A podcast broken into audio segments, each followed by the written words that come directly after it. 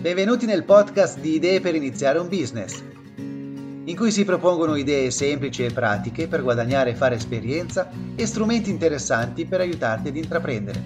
Buon ascolto!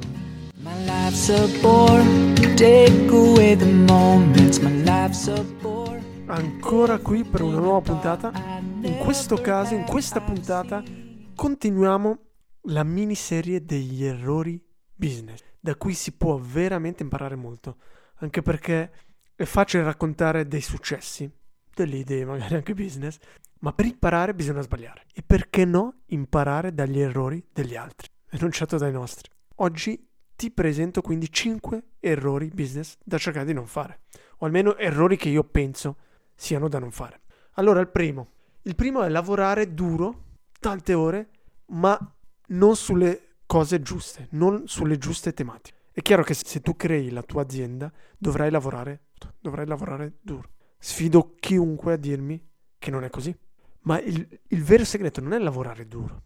Infatti c'è un po' quasi un'ingiustizia dal fatto che quello che riesce di più non è sempre quello che lavora di più, anche se molte volte è così. In verità è la persona che riesce, di solito è la persona che lavora intensamente sulle tematiche giuste, sugli aspetti giusti del business. Il problema è mettersi dalle 8 di mattina alle 8 di sera e fare un po' tutto. Fare il B2C, B2B, lanciare nuovi prodotti, scrivere nel blog, fare un podcast, magari aprire anche YouTube e tutto da solo. Lavorando ore, ore, ore e ore.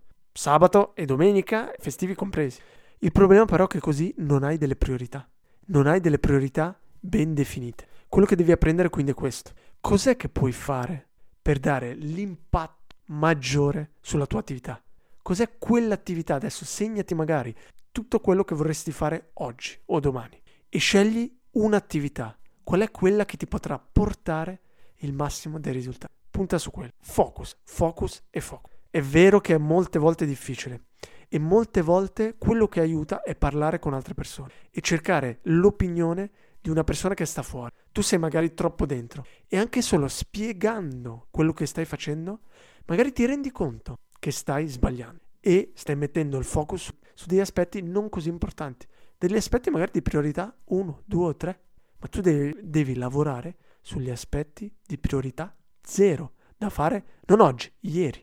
Il secondo errore è quello di non osare mostrare qualcosa, di aver paura di, del giudizio degli altri. E questo distrugge più aziende della paura del fallimento. Fondamentalmente penso che molti giovani imprenditori siano più colpiti dalla paura del successo che da una vera paura del fallimento. Avere successo significa anche mettersi in mostra e correre il rischio di attaccare e correre il rischio di essere attaccati. Il rischio che una persona attacca il nostro business. Però questo è un rischio da accettare la paura, mi ricordo, la paura di presentare la mia idea e avere una persona con un po' più di esperienza che mi smonta completamente l'idea o mi dica ah no guarda che questo c'è già.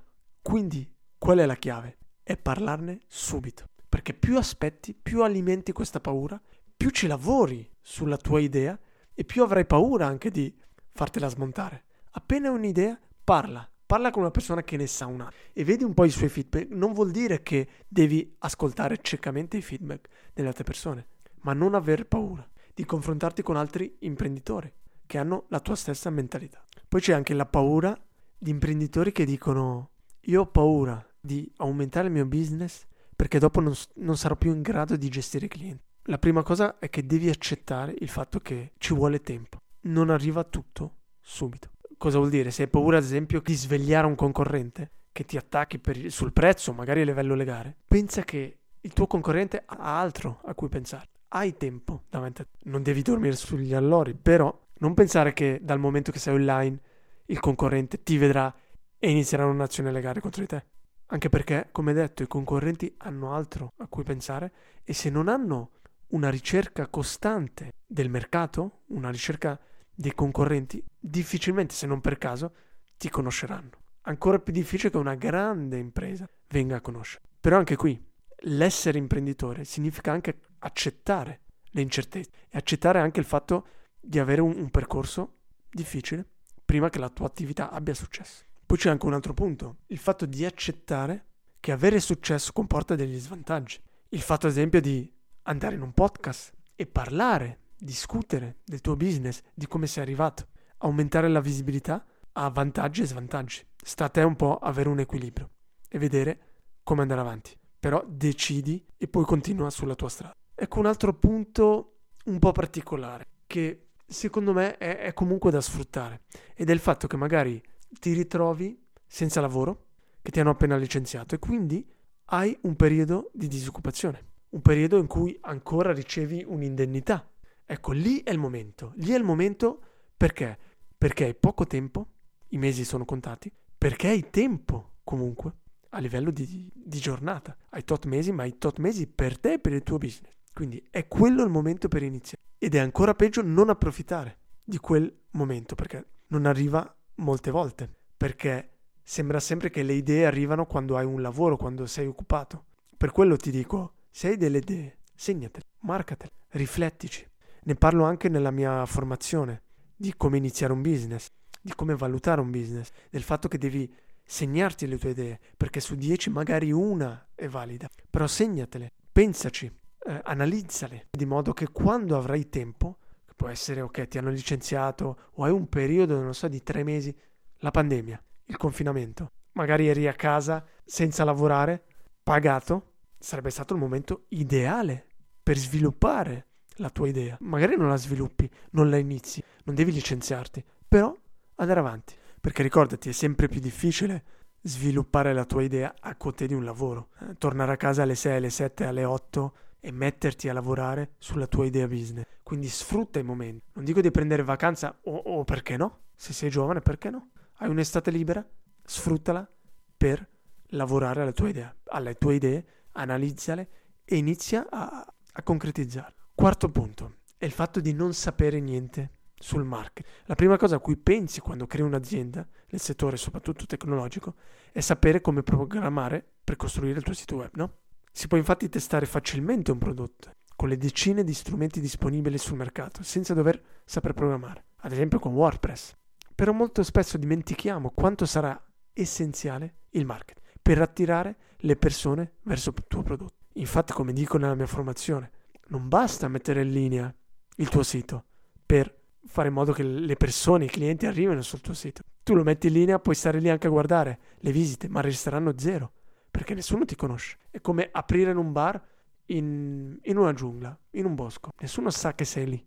Devi capire un po' quindi un minimo di marketing digitale. Se vuoi vendere il prodotto su un sito web, devi attirarle su quel sito web e per raggiungere acquisti, per fare in modo che le persone comprino, devi attirare molte persone. Di solito su un, un e-commerce la conversione, quante persone comprano, si aggira dall'1 al 3%, vuol dire che su 100 persone se va bene una acquista, ma se il tuo sito web è fatto bene, se c'è credibilità. Quindi immagina quante persone devi portare sul tuo sito web. E la SEO non so quanto, quanto basta, almeno a corto termine. Ricorda, ma ricorda anche solo te, quante volte ci è voluto, ti ci è voluto per visitare un sito web prima di decidere di acquistare. Perciò una buona cosa sarebbe di lavorare in un'azienda che fa marketing digitale per apprendere il più possibile. Oppure leggi, guardati video, ma impara almeno le basi o ascoltati soprattutto podcast, le basi del marketing digitale. Perché quando avrai successo, quando avrai i soldi, potrai sempre ingaggiare qualcuno, però almeno le basi devi conoscerle. O se tu non le conosci, perché no? Metterti con una persona che sa di marketing digitale. Così sarà lui a farti il marketing. E ora l'ultimo consiglio, l'ultimo errore è quello di lavorare su troppi argomenti che non hanno un impatto, cioè lavorare su qualcosa che alla fine è inutile. Avrei capito. Se crei una startup, il tempo è limitato. Se per di più è solo un'idea business, è un progetto e tu lavori a cote, è ancora più limitato. Quindi non hai mai abbastanza tempo per svolgere tutte le attività che desideri svolgere durante il giorno, durante la settimana.